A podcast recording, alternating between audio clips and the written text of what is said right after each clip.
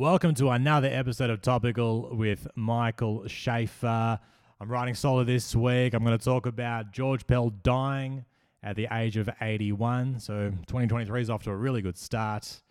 Meanwhile, the former Prince Harry has put a book out that uh, covers a lot of topics, including uh, killing people and also his penis for some reason.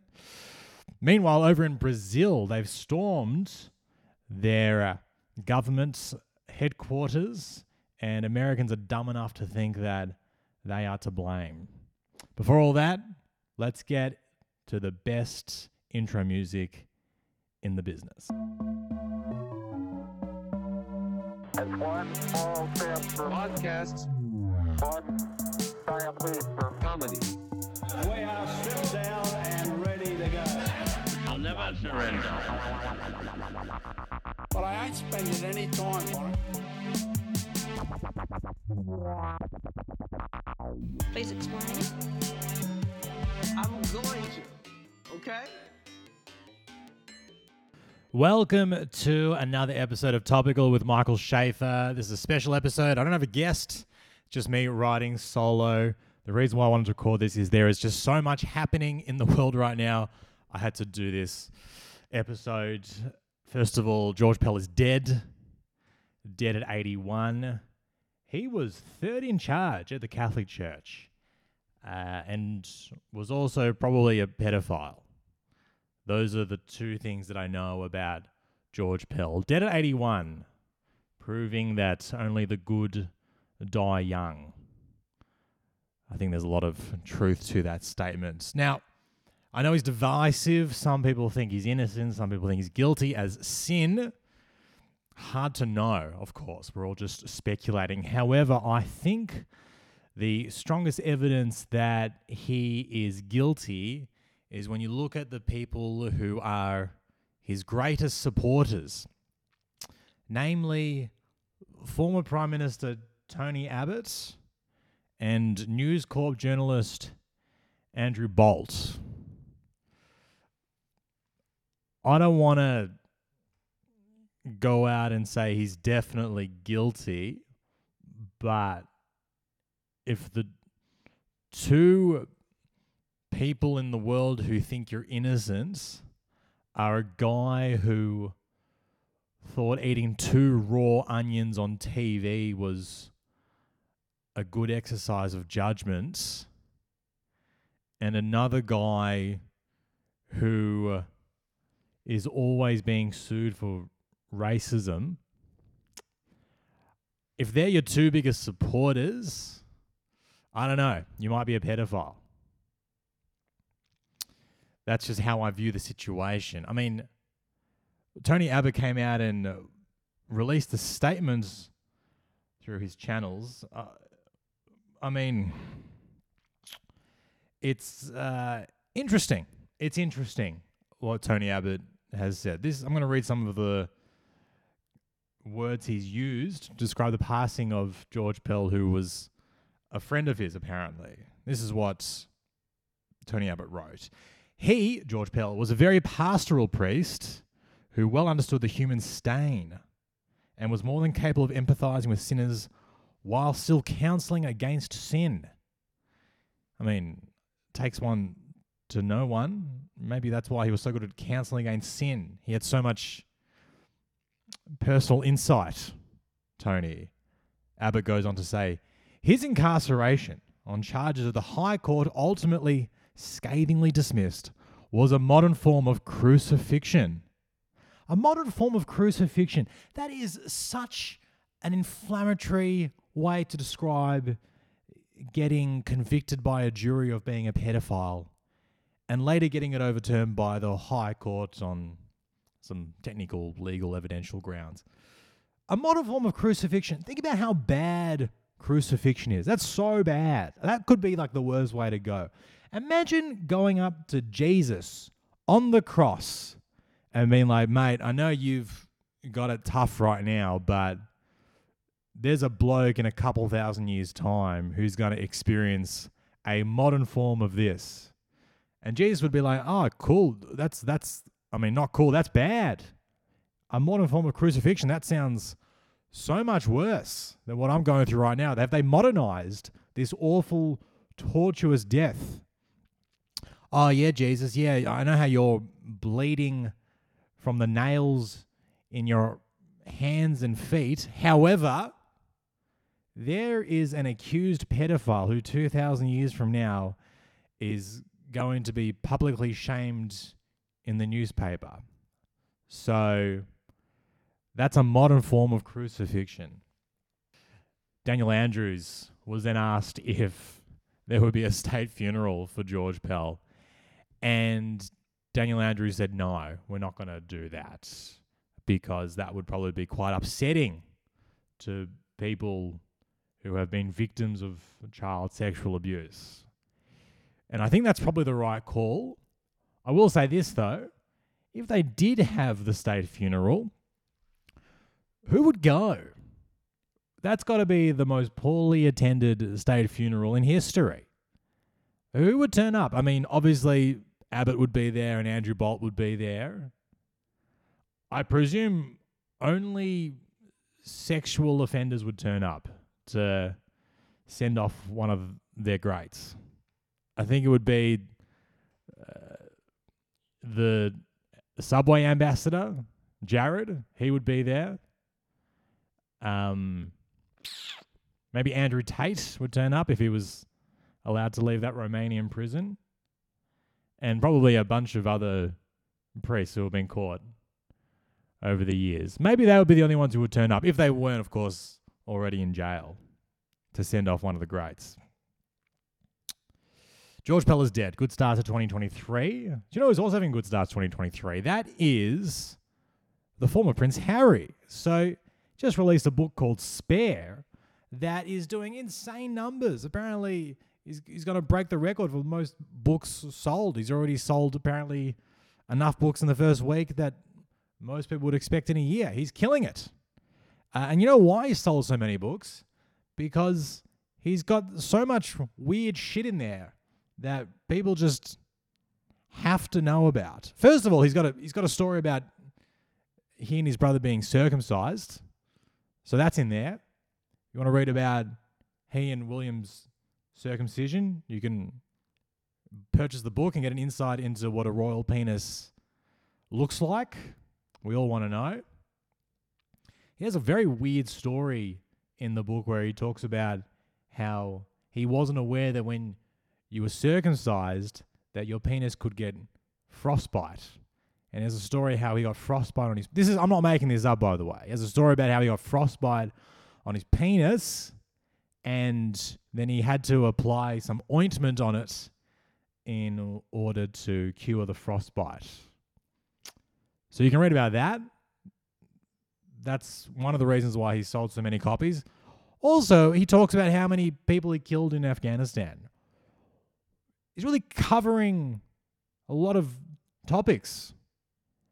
Chapter one, my penis was cold once. Chapter two, I killed 25 Taliban insurgents. That's caused a lot of controversy, him talking about all the people he killed in Afghanistan. First of all, I'm shocked that he actually did kill people and that he faced action because I thought he just went there just as like a royal PR stunt because a lot of royals do serve in the military. William was in the Air Force and Charles was also in the military, but they didn't see any combat. Prince Andrew fought in the Falkland Islands, that's true. I'm pretty sure he saw more action on Epstein's Island. So there is a history of royals serving in the military. I had no idea they, they actually saw live action.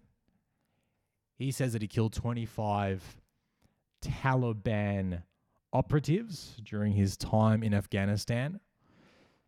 My reaction to that is what a weird way for those 25 Taliban guys to die. Think about the circumstances that led up to their deaths. So, first of all, the Saudi government funds an operation that leads to the Twin Towers being blown up in New York in 2001. As a result of that, America starts a war in Afghanistan, which is not Saudi Arabia. Those are different places. I on the map, they're also pretty far apart.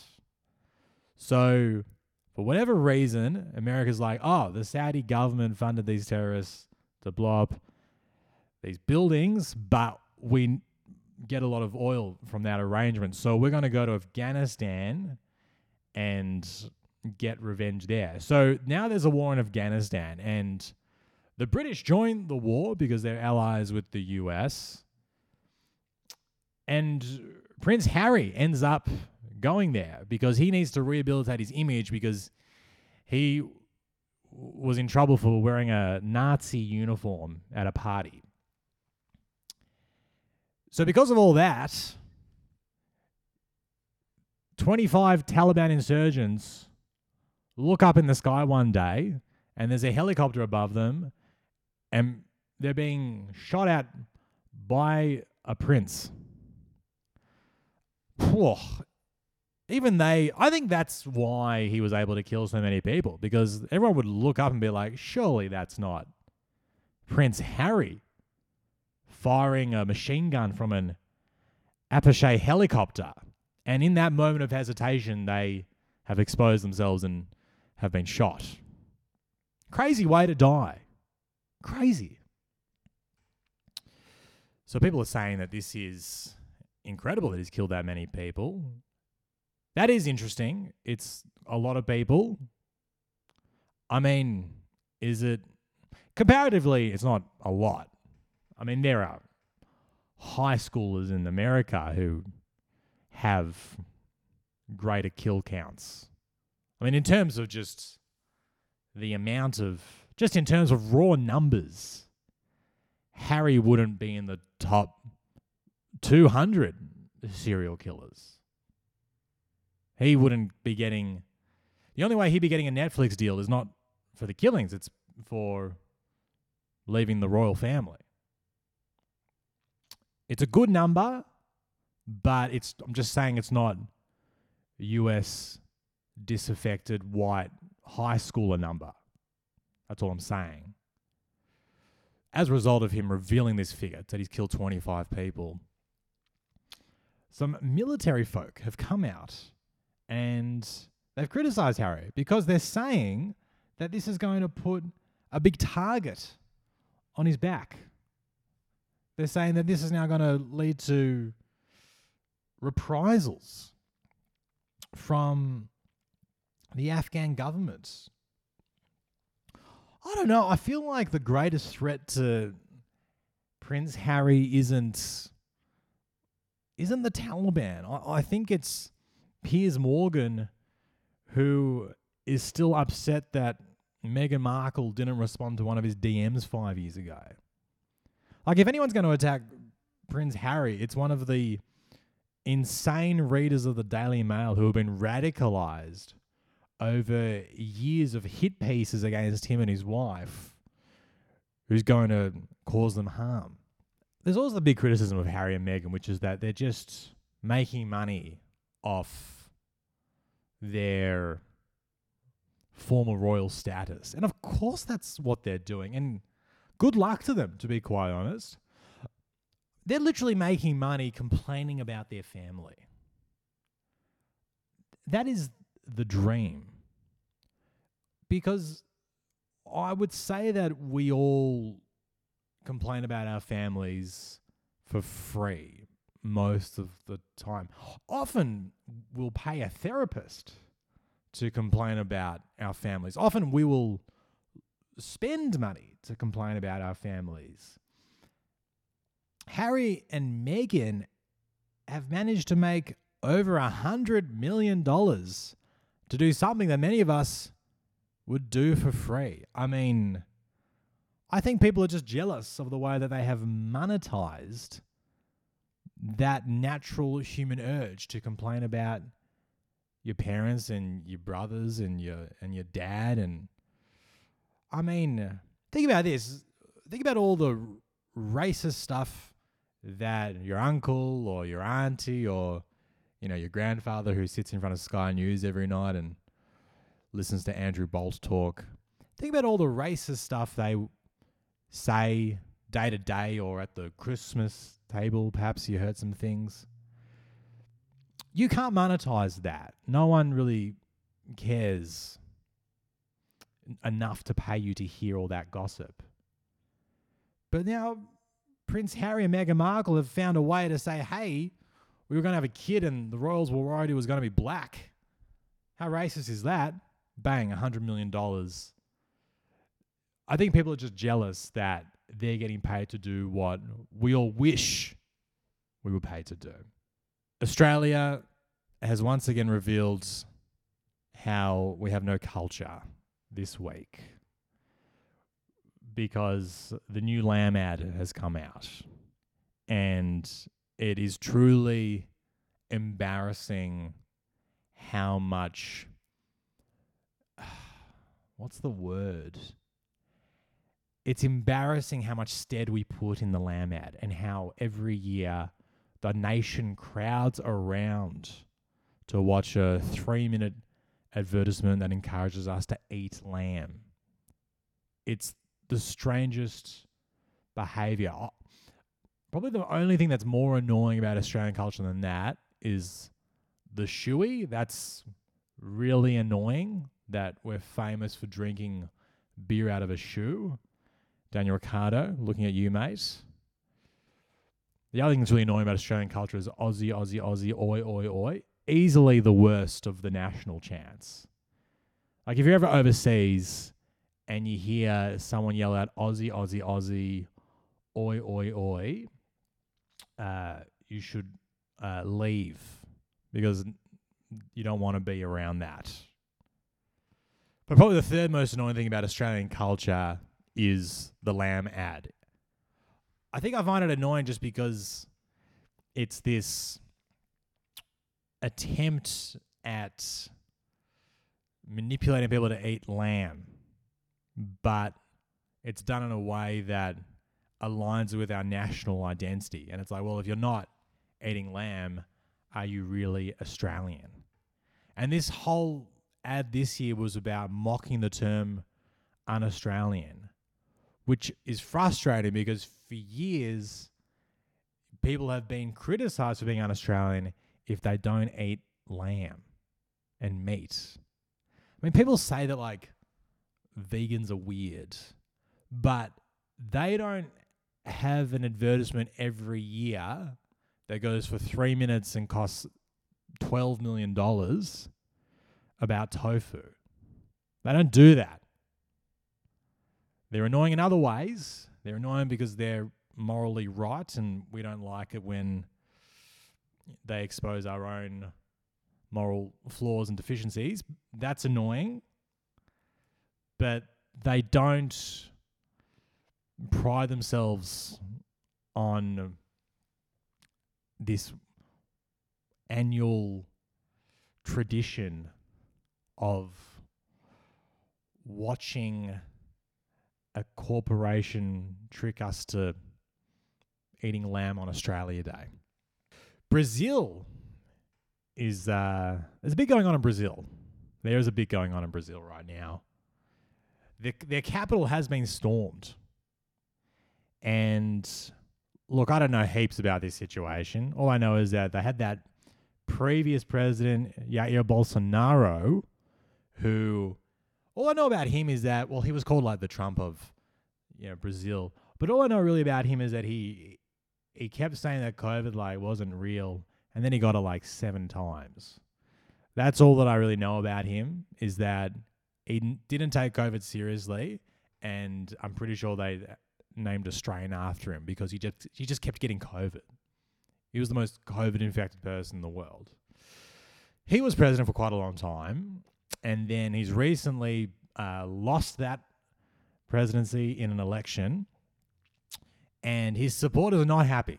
So they went and they stormed the uh, presidential buildings, the, the government buildings. Look, I don't know, but they stormed a government building. The reason I want to talk about this is because, God, Americans are annoying.